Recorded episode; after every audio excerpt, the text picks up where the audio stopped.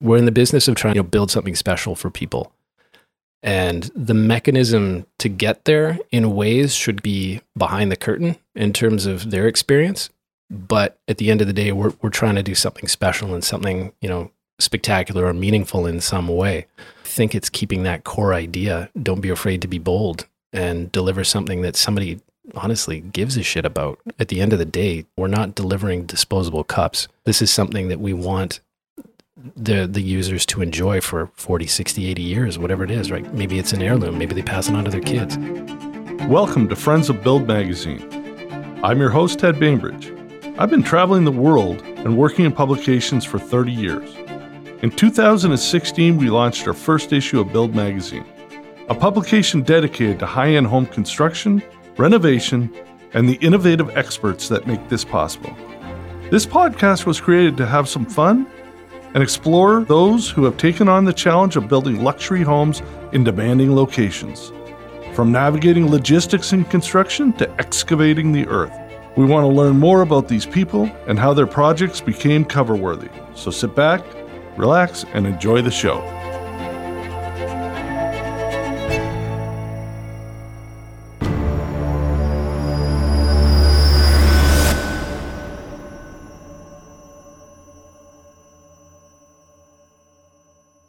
Welcome to another episode of Friends of Build magazine. I am in the west end of Vancouver, which is pretty spectacular, with Eden Marshall of Grant Architecture.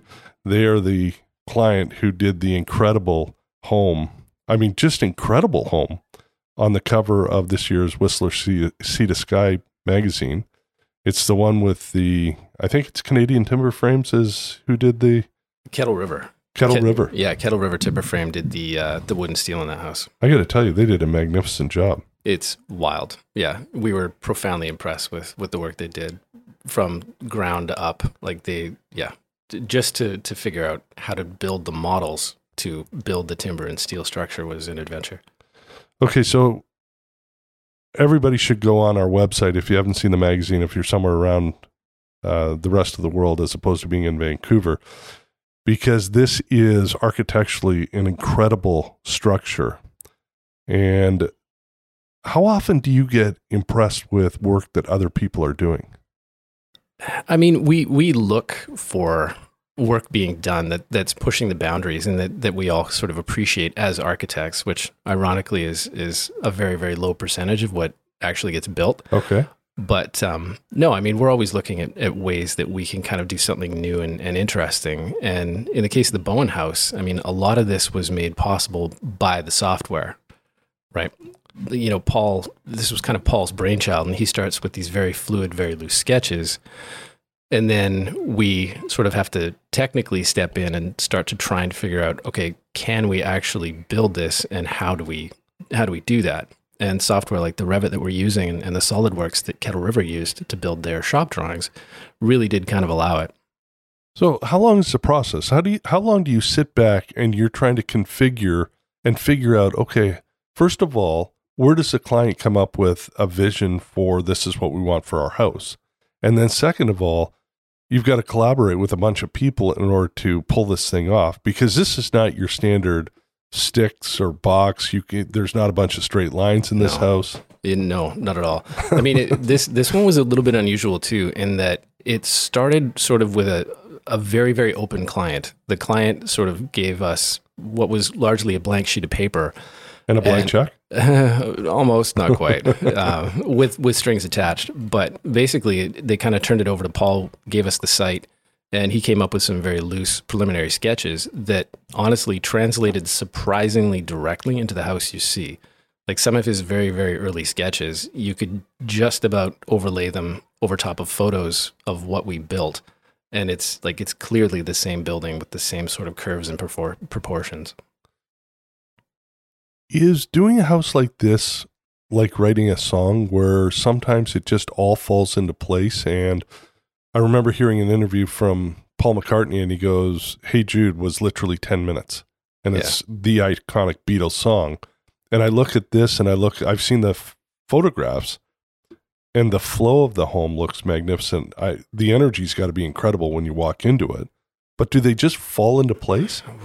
I wish I could say yes, but not No. not exactly. I mean, it's it's partly the result of a very open-minded client, and partly re- the result of you know, in this case, Paul was was really kind of the guiding design force behind this thing, and a, and a pile of of experience and knowledge behind how to to volumetrically arrange the space and how to tie it all together.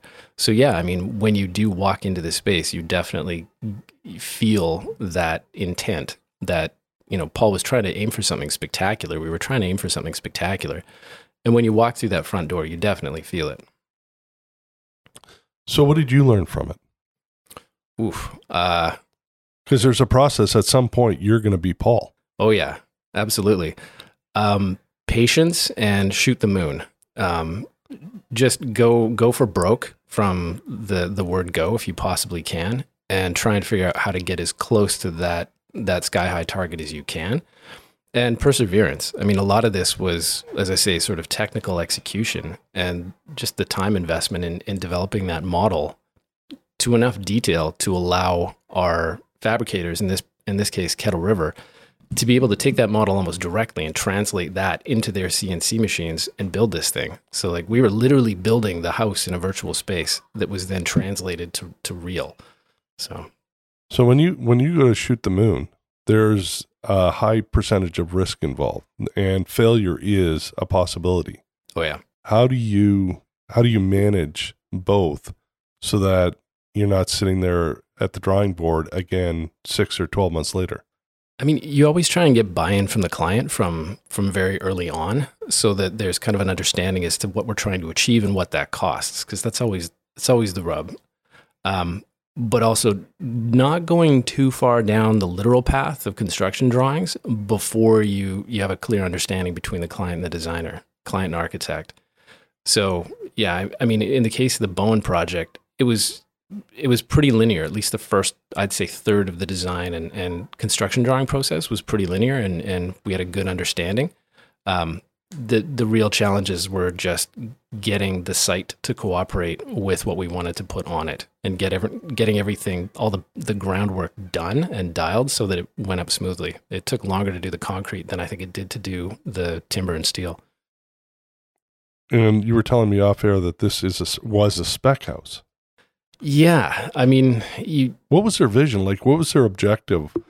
The the client, the owners of this this massive property on Bowen subdivided it down into I, I can't remember how many ten acre lots, but the idea is basically they're selling estates, and they wanted a, a spectacular home to kind of show prospective buyers what could be done, and which is in a lot of ways why we had such such a long lead to to do something pretty pretty out there. How long did it take to build that house? And give people what the specs are on the house. Like, how big is it? How many bedrooms? What are the defining features? Ooh, I'm trying to remember now. Seven, six or seven bedrooms. Uh, So, not overly huge. It's it's not overly huge. I mean, the house is about ten thousand square feet. So, I mean, by most people's sort of typical understanding, it's a big house, but it's it's not a crazy proportion. Like the, there's basically three pavilions that step down, and this this wave roof that that sinuously sort of connects everything together. So none of the individual spaces are overwhelmingly huge. Um, but nonetheless, I mean, it's it's a it's a generously sized house. But again, none of the spaces, none of the proportions of those spaces feel disconnected in terms of size. So, Alka Pools did the did the pool. Is this the house with the cantilever pool over the the rocks? Unfortunately, no, we didn't cantilever the pool, but it is an infinity edge pool. So if you're sitting inside the house, basically the edge of that pool sort of merges with the Pacific Ocean in the distance. Incredible. Did it win awards? Did this one win awards? None directly that I know of. We've had one or two other houses, one recently in White Rock that won, of, won a couple of HAVAN awards, but um, this one, no. No, I don't think it has. Okay. As you can tell, I'm, as I'm asking the questions, I'm more of a curious kid because I don't know the answer. Yeah, it's it's an interesting one. I mean, we, we put it forward for BC Wood and, and one or two other uh, competitions, but yeah, so far it hasn't hasn't been showcased on that level. That Dave Farley with BC Woods, he, he's a tough tough nut to crack. it's a competitive market, especially in this part of the world. There's a ton of really interesting, innovative stuff being done with wood, But frankly, I'm surprised that we didn't get some kind of shout out. I mean, anybody that's seen the house, you look at the complexity of that wave roof, and every piece of lumber is unique. Every piece of steel is unique. Every piece of glass is unique. Like there is a lot of work and craftsmanship that went into that house. And like designing aside, like architecture aside, the execution and the craftsmanship in that house deserves recognition. So you mentioned about the HAVAN Award that you won in the White Rock House. What's that house? Tell me the story on that place. Ooh, I wish I could remember the acronym now. Um, it's the local, basically builders association through either BC or at least the Lower Mainland, and they recognize custom homes, luxury homes in various divisions. Uh, in the case of the White Rock House, it was up for um, perhaps surprisingly a couple of en- environmental performance awards. The house again, it was featured in Build, so people can probably check it out without too much trouble. But um, I mean, looking at it, it from the street side, it kind of looks like a castle, and from the ocean side, it looks like just a glass box. So intuitively, you might not think that it's actually a super high performance building, but it's actually a net zero level of performance um, as far as envelope and, and HVAC and everything else. So you know, surprisingly enough, this building has won awards and gotten recognition for for its uh, energy performance. Now, when you sat back before the awards came out, did you look at this project and go, "This is one of our finest architectural features"? It's it's up there. I mean, there's certain limitations that come with designing a house to that level of of environmental performance and okay. energy performance. Um, so, I mean, there are certain compromises, but nonetheless, you know, it's, it's kind of like the three way trade off. You, it's money, um, time, it's always money. performance, right? so in this case, we got super high performance and a very high level of architectural design, and but it was a very expensive house to build.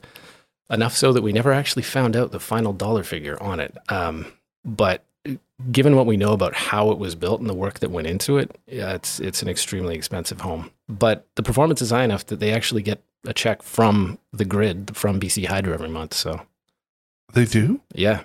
Okay, yeah. so explain to me how you create a net zero house everybody's heard this buzzword, but I don't think anybody really understands how you get to net zero. It's it's a bunch of performance criteria. Um, essentially, the house has to be like it's literally net zero, so they don't want it to require any additional power from the grid.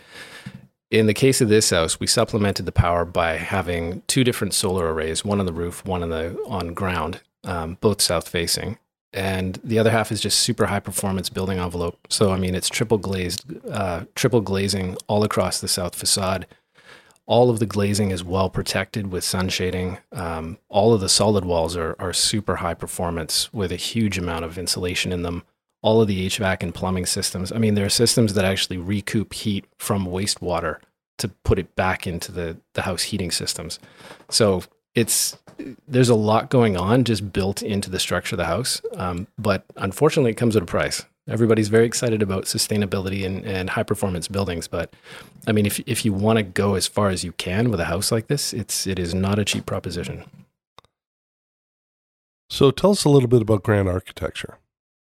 Grant Architecture, uh, Paul Grant, he's been active in the architecture community here in Vancouver since the early 70s, late 60s he and his former partner Doug Sinclair they launched Grant and Sinclair back in 1977, I believe it was.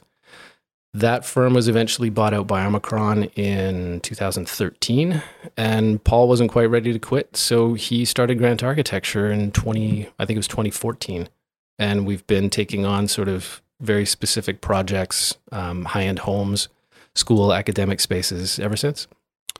Is there a focal point? Is there is there a certain home that is perfect for Grant as opposed to other projects that you just go, we're going to pass on that. It just doesn't fit our DNA. I mean, we're always trying to find it's it, the the best projects always come from a really good fit between the architect and the client. And a client that that shares kind of our vision in terms of what we want to achieve at the end of the day, knowing that it's going to take probably 2 to 3 years between design, permitting and construction it's it's a relationship and the better maintained that relationship is the better the the final resulting house or or building or interior whatever we're doing so yeah I, I mean we're always looking for that that client who's um, receptive to to doing something different and taking the time and investing the care to to make it special So your background is you grew up here, and then you went to UBC, and then went to uh, University of Calgary, correct? Correct. That's for correct. architecture. Yeah, that's correct. I grew up in the interior in a small town, Grand Forks, but I've spent most of my adult life now bouncing between Vancouver and uh, four years in Calgary. I did an undergrad degree in English, which I thought would kind of be a throwaway. But after finishing architecture and working in the industry for a few years, quite a few years now, I guess, it's occurred to me how much of our business is built on communication and you know the rhetoric of, of convincing people to do what you you want to do and what you need to get done. It's there's a, there's a lot of nuance in just in the communication of architecture. So yeah i kind of take it back. It wasn't a throwaway. Well, Your folks will be happy to hear that. yeah i guess they will. So what what do you Calgary to Vancouver is about as far apart as you possibly can be, and I'm not talking geographically. The landscape in Calgary is not sexy. it's not Sorry, folks. no it's But Vancouver is about as good as it gets. It's it's an interesting contrast between the two cities. I, I spent uh, one year working in, in a small office in Calgary, Marc Boutin, with Marc Boutin um, in his architectural collaborative, and uh, it was an interesting experience because there's actually I would say um, almost a more conservative clientele in Vancouver than in Calgary when we're talking specifically about architecturally Really? designed home. Believe it or not, yeah, some of the houses that we worked on in, in Calgary, custom homes and, and buildings, especially with Marc's office, were really pretty experimental and, and very contemporary in a lot of ways. Whereas where I came from in Vancouver working with Paul, a lot of that architecture was very, very traditional. There was almost always sort of a, a contemporary twist on it.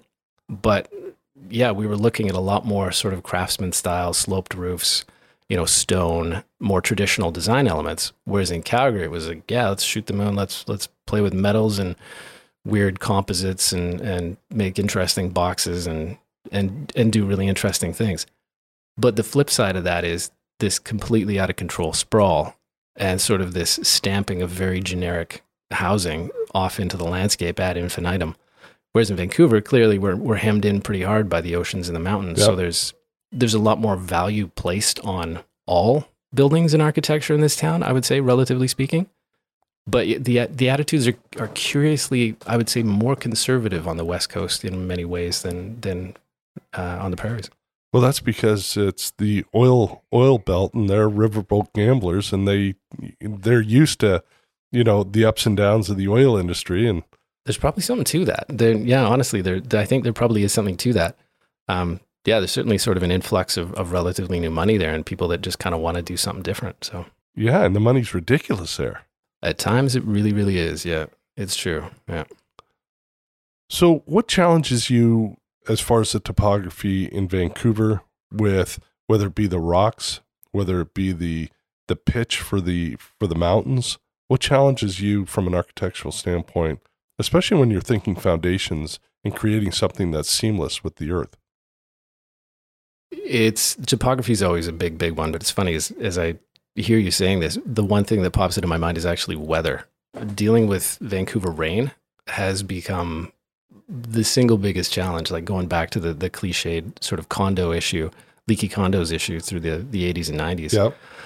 weather and water has been a huge factor in, in Vancouver, um, followed closely by the topography. But yeah, I'd- say that's probably the number one. Okay, go through that.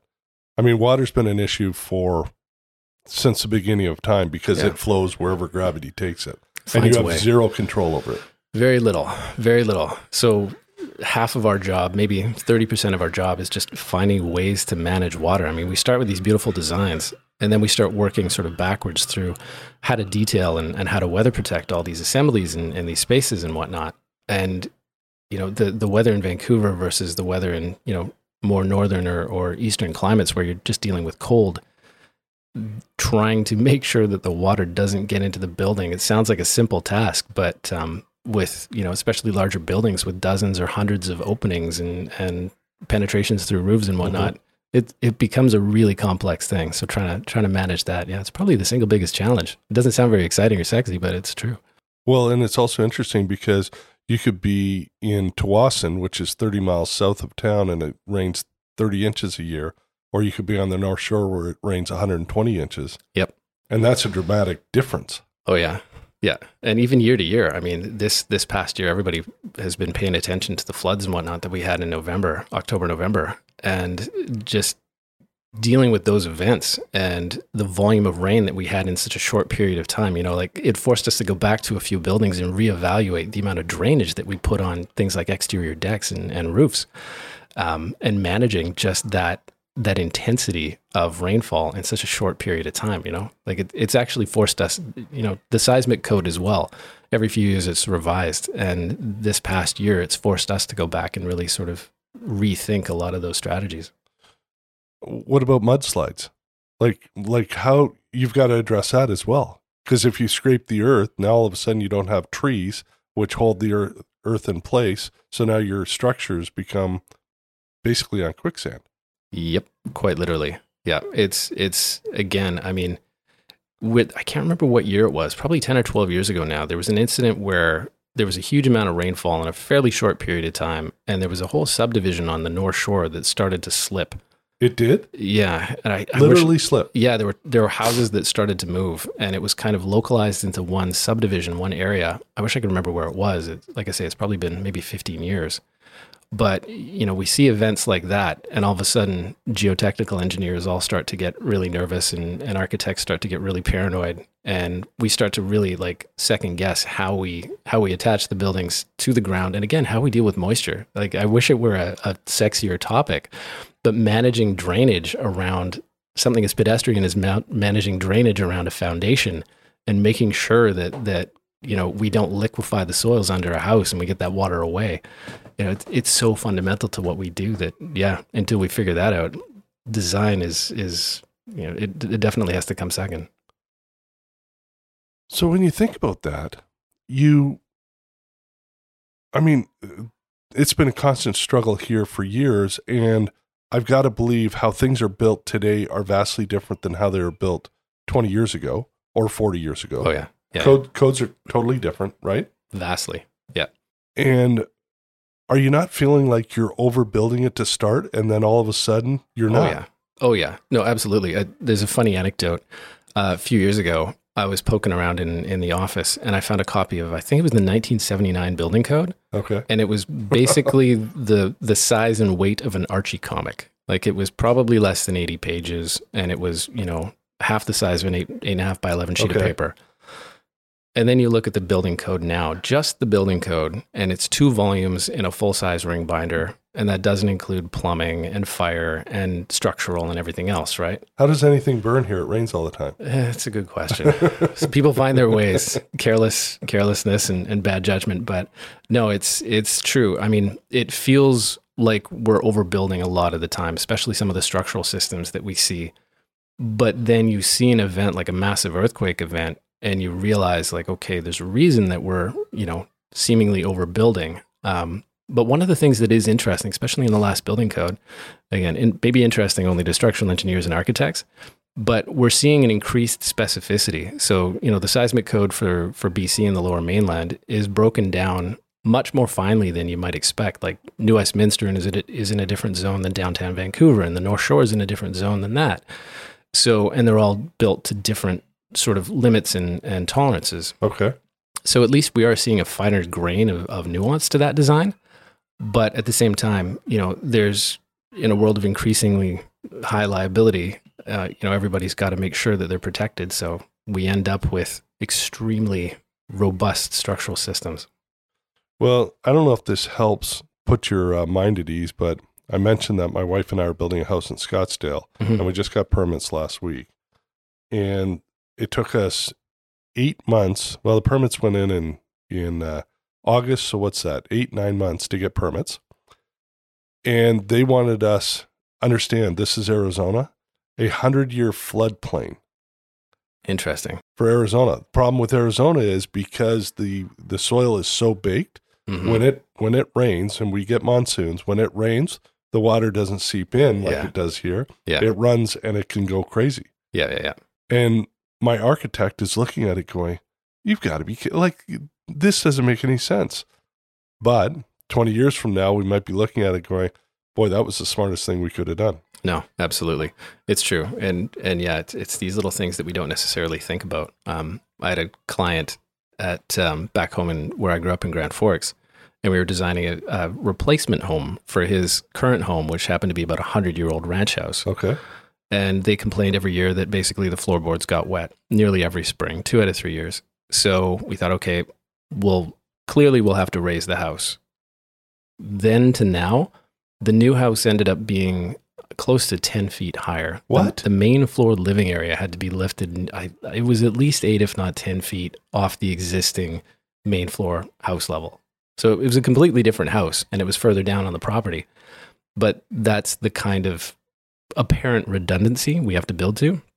Yet a few years after they started construction on that house, we had a massive flood event. 2018 in Grand Forks was was a 100 if not 200 year flood level. Okay.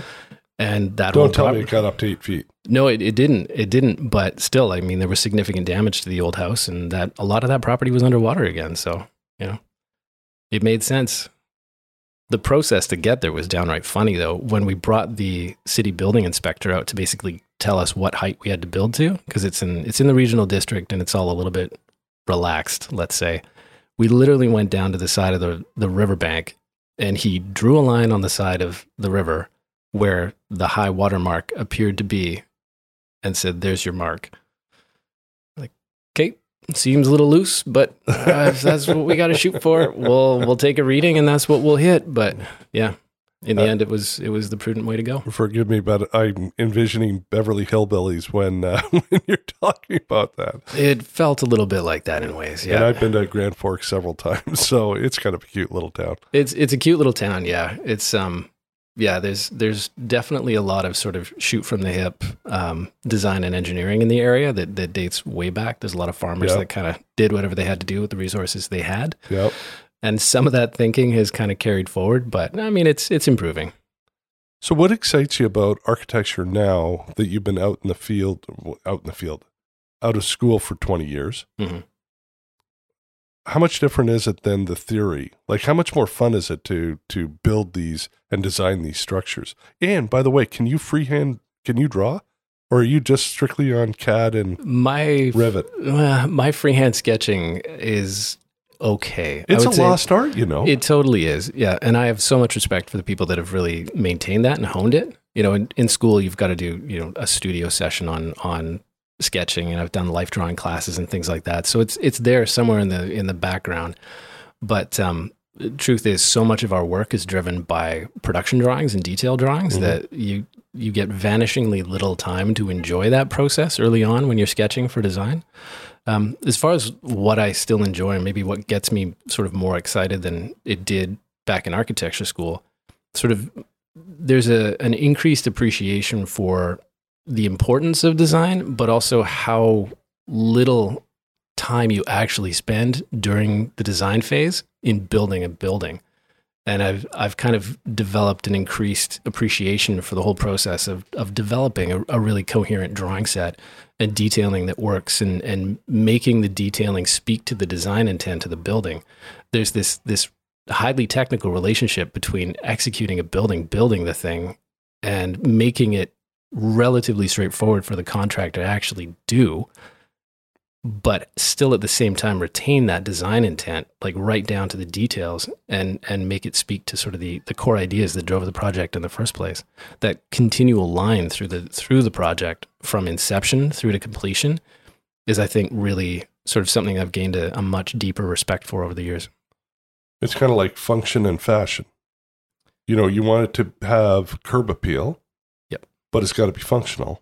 Yeah. And you've got to be able to pull it off. You could create the craziest design, but if you can't build it, you can't build it. Quite literally, yeah. I mean, it's it's kind of a running joke in architecture school. We do these drawings and and sort of half baked uh, details, and a lot of the time, you know, you talk to a contractor and they'll laugh because it's not physically buildable to do what you've drawn, you know. But um, kind of to your point, to, to form versus function. I mean, right now there's there's this tension between sort of hardcore sustainability and environmental performance, you know, LEED standards and, and step code and everything else. But for us, there's sort of an equal and increasing need for what we would describe as sort of social sustainability which you know is kind of a fancy way of describing just good design. You know, spaces that that people want to inhabit and want to use from uh, urban design scale all the way down to to furniture, building, cutlery. You know, like if people don't want to to use the thing and, and take care of it, it's not going to last.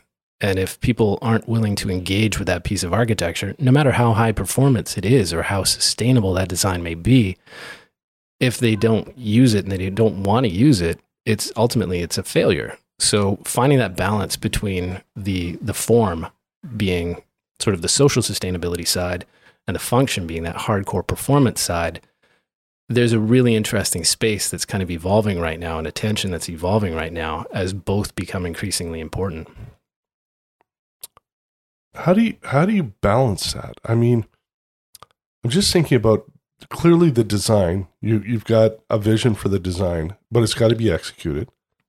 How do you balance it? And and how how long does it take for a project when you conceptualize it, you put it on paper, how long does it take for you to shape the entire project so that it all comes together at the end? It's kind of like writing a book or writing an essay or or doing your thesis for grad school there's a bunch of components that have to be put together, but it's a puzzle. It has to at the end. It's gotta it's gotta work together. Oh yeah, yeah. And I, I mean, I coming from English, I kind of think about it in terms of drafts and revisions, right? Like, there's it's always an iterative process. We go round and round, and and again, we try and retain that sort of core notion that that drives the the design of the thing. We call it a parti most of the time, but coming back to that core idea while we're developing all of the the functional aspects of it is is really really important and uh, often gets lost. You know, it's it's easy to kind of just go down the rabbit hole of of designing what we need and not what we kind of want, but both need to be present for sure. When you're designing a home, how do you make sure that it's not a trendy home that needs to be blown up in five years? All of a sudden, it's out of vogue. Oh. You, you, know, um, um, mountain modern seems to be the the big buzzword in the states. I don't know if if you use that same terminology here. Yeah, to some degree, yeah. I mean, we we yeah. well, don't sound bored with it. It's just it is the no, the absolutely. Rage. It's it's it's very true. Um, and yeah, the, and the reason I'm told that from another architect they go. Mountain Modern is so uh, it's very predictable because the kids coming out of architecture school don't know how to free draw, so they don't want corners. They want everything in squares. Yeah. You've probably heard that. Uh, yeah, some some version of that for sure. Yeah, I mean the, the, the mountain modern thing. It's it's I see it as sort of a an evolution of kind of the the craftsman home. You know, in Vancouver, we, we there's a million of them. You see them everywhere. It's kind of a form and a proportion that everybody's familiar with and okay. everybody's kind of comfortable with. And the the mountain modern, in my mind, is sort of a twist on that, where we've taken sort of those proportions and those ideas and applied sort of more rustic materials, timber frame, more stone, you know, um, in ways adapted kind of that that um, language, that that material and design language. But I don't see it as a huge departure. You know what I mean? Like in terms of absolute form and and the design of the the spaces, it's the treatment of those spaces and, and the finishing and whatnot that that's kind of shifted.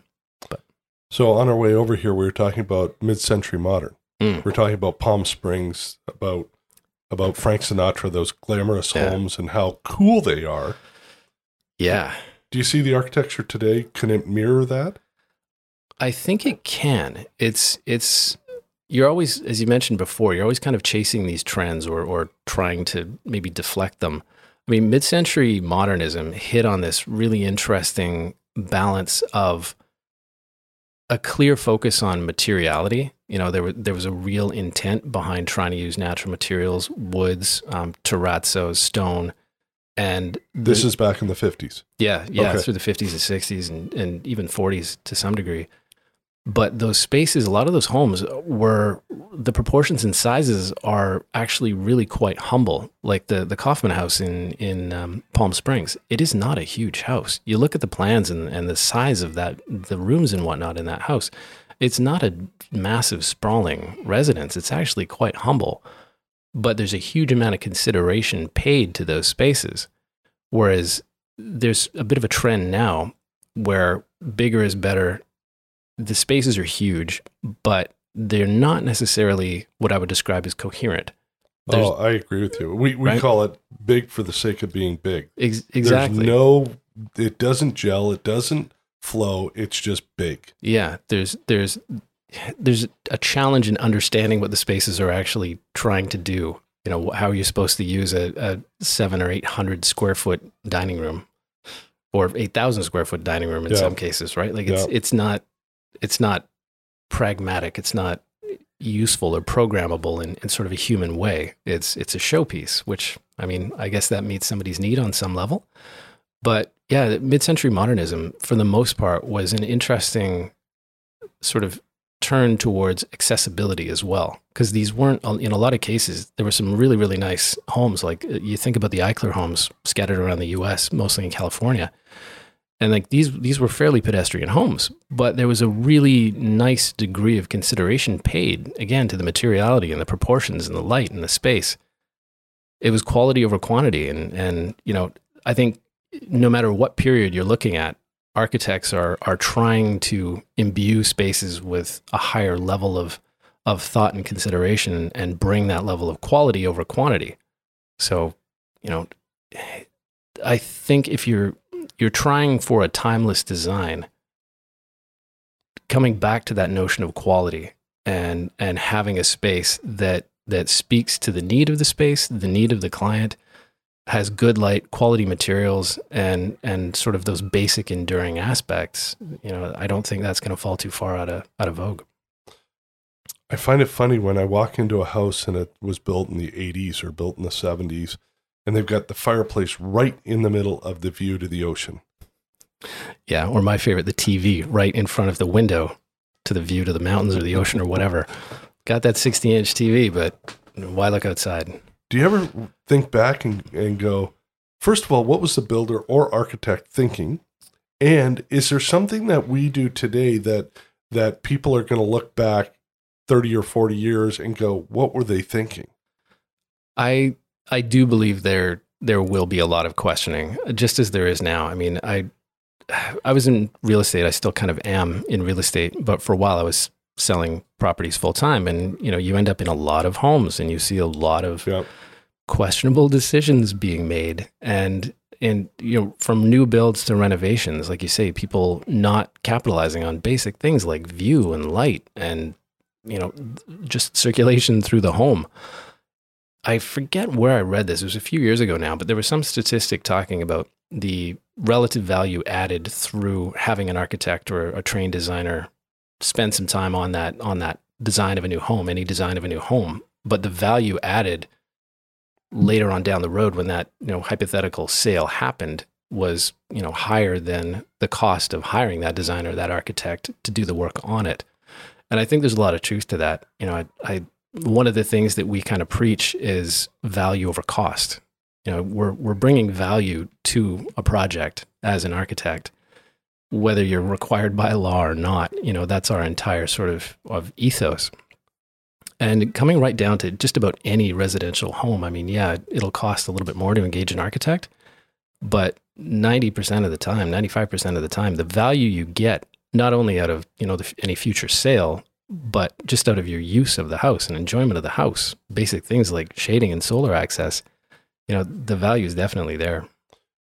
Do you have many clients that walk in the door and they're not sure they want to use an architect? A few. Yeah, we've we've had a few.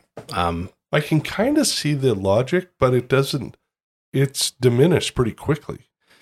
It is. Um, it's it's kind of a, a twofold question. I mean, the work that I was doing independently when I was working in the interior a few years ago versus the work that I'm doing now, you know, it was a small town with a lot of people with relatively limited resources. So I ended up doing a good number of small jobs for sort of friends and acquaintances for not a lot of money, but trying to, you know, give people something that well, in a lot of ways, honestly, trying to find ways to to pay myself for the work by modifying the scale and scope of what they were doing to that made more sense for everybody. You know, something that people don't obvious, often think about is the long term costs of basic things like heating You know, people show up and say, I want a 5,000 square foot house with four bedrooms Mhm. because X. And you ask them, it's like, okay, well, what are you actually going to use the house for? Do you have three kids, four kids? Like, what is, what is your need? What is your intent for the, for the building? Don't, don't necessarily show up with a program pre, you know, baked in and taking that step back and, and really looking at the house in terms of, um, a space for how they want to use it and not just a collection of, of bedrooms and, and living spaces. Have you been to uh, Rhode Island to some of the mansions, the Vanderbilt mansion, or Sadly, no. Sadly, no. No, the, that part of the world I definitely want to get over there, but I've never been. okay? So put it on your bucket list because it's what you were saying prior to our conversation. There, those mansions are spectacular. Hmm. Now, the one in, we went into two of them in Rhode Island, and the Vanderbilt mansion I think was 138,000 square feet. Wow. and that was their summer mansion because their main home was 220,000 square feet and it was on 57th and 5th Avenue in Manhattan. Ooh, And it wow. was, I just think of it was an entire city block. Yeah. Now, think of what that's worth in Manhattan. Staggering, a billion. Yeah. right? Yeah. And those people, eh, the functionality of those homes, or like Hearst Castle down in California. Have you been there? No, I know of it and kind of know a little bit about it, but I haven't been. Well, it's just it's fascinating to look at the architecture. Now, obviously, these people entertained for a living, and they were the fabric of the Industrial Revolution, whether Yeah. it be the Mellon home or or Yeah. Rockefeller or whoever. Yeah. You should, as an architect, I think you would be fascinated. Yeah. And to see their kitchens, their kitchens are often an afterthought. Now they're big enough, but they're not. If you look at it in today's style, Oh yeah. It's, it's, like 1% of the house. well, and it was in a back corner. Yeah. Now today the kitchen is where all the parties happen Oh, absolutely. Yeah. Yeah. Which kind of harkens back to the whole notion of the hearth back in, you know, practically Stone Age times. But yeah, it's it's interesting. You think about some of these these semi modern day industrialists and the, and the massive homes and mansions, and connect that to places like Versailles. You Yes. know, I, I went to Versailles in 2013, and that was my first visit there. And it's just staggering. It is absolutely staggering the show of wealth and sort of the the equal incoherence of the actual building as a home. It's just gallery after gallery after giant hallway that leads into massive, you know, like a dining room that'll seat a hundred. And the grounds are equally preposterous. they are phenomenal aren't they truly. And now we kind of look at it as this historical relic, this this part of this broader archive.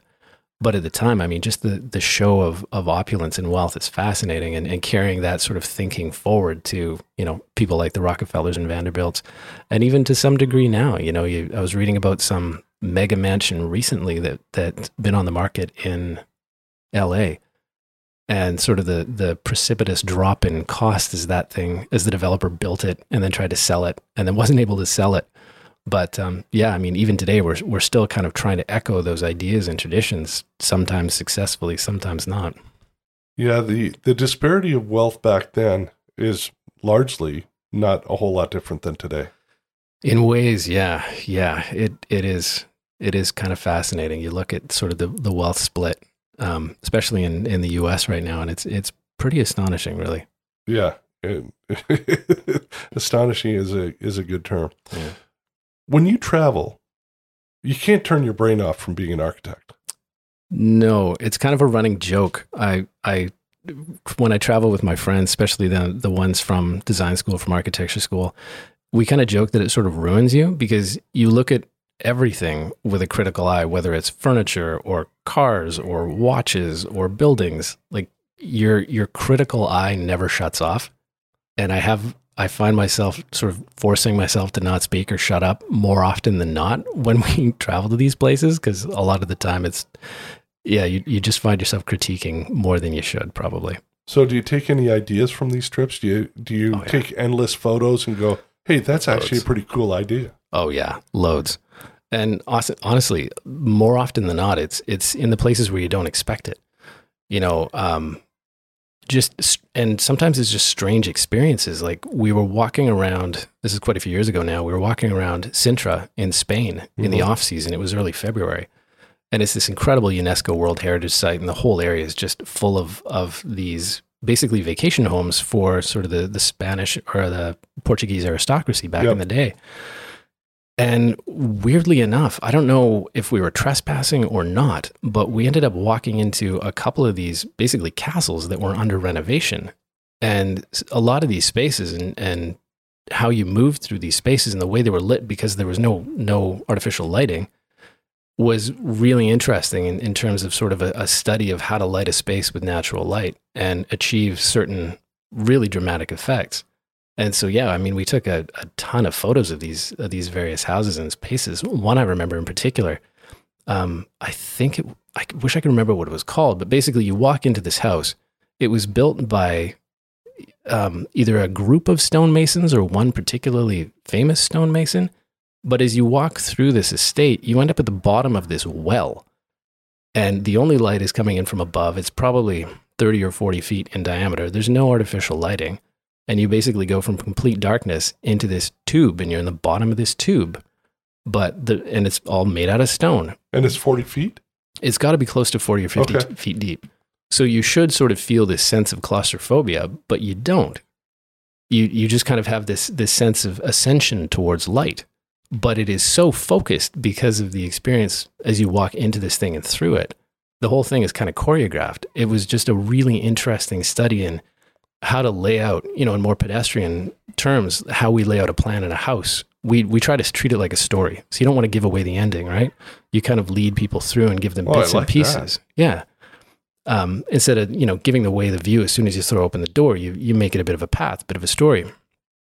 And this experience in Sintra was was that, but times ten, because just the level of detail and the stonework and, and the experience was just so vivid and extreme that it it's yeah it was just really seared into my mind Yeah, I have a friend in Bend, and he actually has a restaurant called Cafe Sintra. He's from Sintra. oh neat And when you said Spain, I'm thinking, no, Sintra's in Portugal. yeah pardon me No, portugal no, no, yeah You, you corrected it. And it's, I just hear that it is magnificent. it's insane it's it's truly beautiful yeah So, how do you take stuff from, you mentioned Versailles and Sintra. How do you take stuff from the old world, being Europe, and we're, I mean, the craftsmanship today in Canada or the US is not what it was because we don't have the old world craftsmen. So, the finishings, which is every, like, Yeah. we're in this magnificent apartment overlooking Vancouver, and it's got the wainscoting of it looks like wal- walnut or cherry, and it's it's stunning, and it makes you Yeah. feel very homey. Yeah, absolutely. I mean, there's a couple things working against us. Just material costs have gone bananas. But you're right. I mean, the the craftsmanship and just the craftsmen are going away. You know, I mean, 20 years ago, 25 years ago, um, Paul and, and to a lesser degree myself, we were working on houses where there was a ton of cut stone, like a lot of limestone cladding and a lot of, of very complex um, stonework on the interiors as well. And there was a guy, his last name was Rojak, and he's retired a while ago. Um, Great name. yeah. And I mean, this guy was an absolute master. He would hide these little Easter eggs around the house. And, you know, the one that I remember, he, he carved a snail into a limestone um, windowsill on the exterior of the house that he told nobody about. But eventually the, the owner discovered this thing, right? Um, and this guy, like, it was wild what he could do with stone and what his team could do with stone. And in a few years ago, uh, we were working on another house in West Vancouver that called for a lot of cut stone. And we found a place to do it. I wish I could remember what their name was. Hmm, I'll have to I'll have to try and dig it up for you, and you can maybe mention it in the in the credits or something like that. But Redleaf, it was Redleaf Stoneworks, um, and they did a great job. But eventually, they closed up too for lack of work. And like right Lack now, of work. lack of work, believe it or not. And right now, I can't think of another stoneworker that could achieve that that end result at all. I'm sure there's maybe a couple in the Lower Mainland, but there are so few people doing that kind of work now. Mainly because it, it's just really, really expensive. But again, Oh, you there know, are people that will pay. They don't care. yeah, they're out there. Yes. But there's again back to your earlier point where where people just kind of want huge space and they would rather pay for more than higher quality. It's it's something that we're always fighting against, right? So do you? Therefore, do you have to design around the fact that you don't have those traits? Oh yeah, we can't do that. Well, that's a lousy place to be. It's true. In some cases, it really, really is. I mean, even carpentry, like it, it sounds mundane, but we were designing a handrail um, about two years ago, and we were kind of designing it based on a on a, another one that was done in another one of Paul's houses 25 years ago. Okay. And you know the way Paul tells the story about the guy showing up fueled by scotch every day, and you know doing this this handmade. Don't judge. No, not at all. The, the the final result was amazing. It was this beautiful, sinuous um, piece of wood that that wrapped up, I think, three stories. But there was a level of sort of artistry there that we just couldn't find anybody locally to achieve. You know, we we drew it and drew it and drew it and showed them like how we thought it could work, and we couldn't find anybody locally to actually pull it off. And we ended up, weirdly enough, we ended up doing it out of a massive piece of cable instead of wood because it was more valuable. You know, that is one of the the shames that as I'm talking to people doing these podcasts, I Eden, it drives me crazy the fact that these young people and part of the reason for for doing the podcast is because I really want to inspire the younger generation. There's a tremendous opportunity for, you know, the the uh, David Chilton's the the wealthy barber, the Right. millionaire next door. Yeah. You look at what they do and and it might you know, there's their trades, they're electricians, they're plumbers, they're woodworkers, whatever. Mhm. I know some incredibly wealthy people that that's what they do, Oh yeah, and it's an art. And and and I bring it up now because because our builder, Pac West, Jim Yozam said, Teddy, you never know your passion until you become an expert. it's kind of true. The- It's it- more than ki- it is true. And yeah. just think of yourself 22 years an architect and now you're hitting your stride in theory. but there's always more to learn right Oh yeah, it, the deeper you go, the more there is. Absolutely, but no, it's it's an interesting idea. There's sort of a an increasing freedom in the more you know and the more adept you are at executing a task, the more fluidly you can move through that work. Yeah, it's no, there's some real truth to that. yeah so it's it's I, i'm i'm hoping that some of the younger generation listens to this because they can do extremely well for themselves and have a tremendous sense of of pride in what they do Oh yeah, by creating something and creating something of value not just mundane pedestrian stuff Absolutely. And again, this kind of comes back to this whole notion of social sustainability, you know, the flip side of, of all of the energy and, and ecological sustainability, taking pride in that work. You know, the, the people that that build these beautiful things, whether it's sculpture or stonework or high-end furniture or whatever it is, you know, imbuing that object or that space or that building with that energy I think is a palpable, you know, there's a there's a palpable contribution there for sure. so what do you do to inspire the other architects on your team So they're always pushing. So they're always striving for more Yeah. creative ideas. yeah. I think it comes back down to something uh, oddly enough, something that Paul said years ago to me and it was quite simply don't be afraid to be bold. You know, we're we're in the business of trying to build something special for people. And the mechanism to get there in ways should be behind the curtain in terms of their experience. But at the end of the day, we're, we're trying to do something special and something, you know, spectacular or meaningful in some way. I think it's keeping that core idea. Don't be afraid to be bold and deliver something that somebody honestly gives a shit about. At the end of the day, we're not delivering disposable cups. This is something that we want the the users to enjoy for 40 60 80 years whatever it is right maybe it's an heirloom maybe they pass it on to their kids but these houses you know one of the interesting things that that has come to light over the years a lot of the houses that paul has done you know these the the people that built them 30 40 50 years later are still living in them you know we're not seeing much turnover in these custom homes at all you know the only one that i can think of right now sadly the owner passed away but um That's Yeah. a lousy out. it was a lousy out. It was really a shame. He was he was a really really nice man, and the house was incredible. And he was really deeply engaged with that design too. That was another example where the client was really switched on and really passionate about that house. And the resulting building is is amazing. Like it transcends just what you would expect to be a dwelling. and it's you know it's very clearly an extension of both the designer and that that client and that end user and it's it's a really neat building it's a really really neat house you know you have an obligation every time you're talking to a client as i'm listening to you talk about being bold how many times do people just go through the motions? And yet if you went and saw elton john who's performed he's sung funeral for a friend thousands of times. Yeah. But you hear him at a concert and you thought it was the first time he had sung it. He Yeah. gets that wrapped up. Yep. and so paul's advice to you is i think profound. You've got to be Oh, bold. you've got that client's expecting to this for you to be opening night. Oh yeah. Yeah all of sure. us right no absolutely. we can't just mail it in Nope.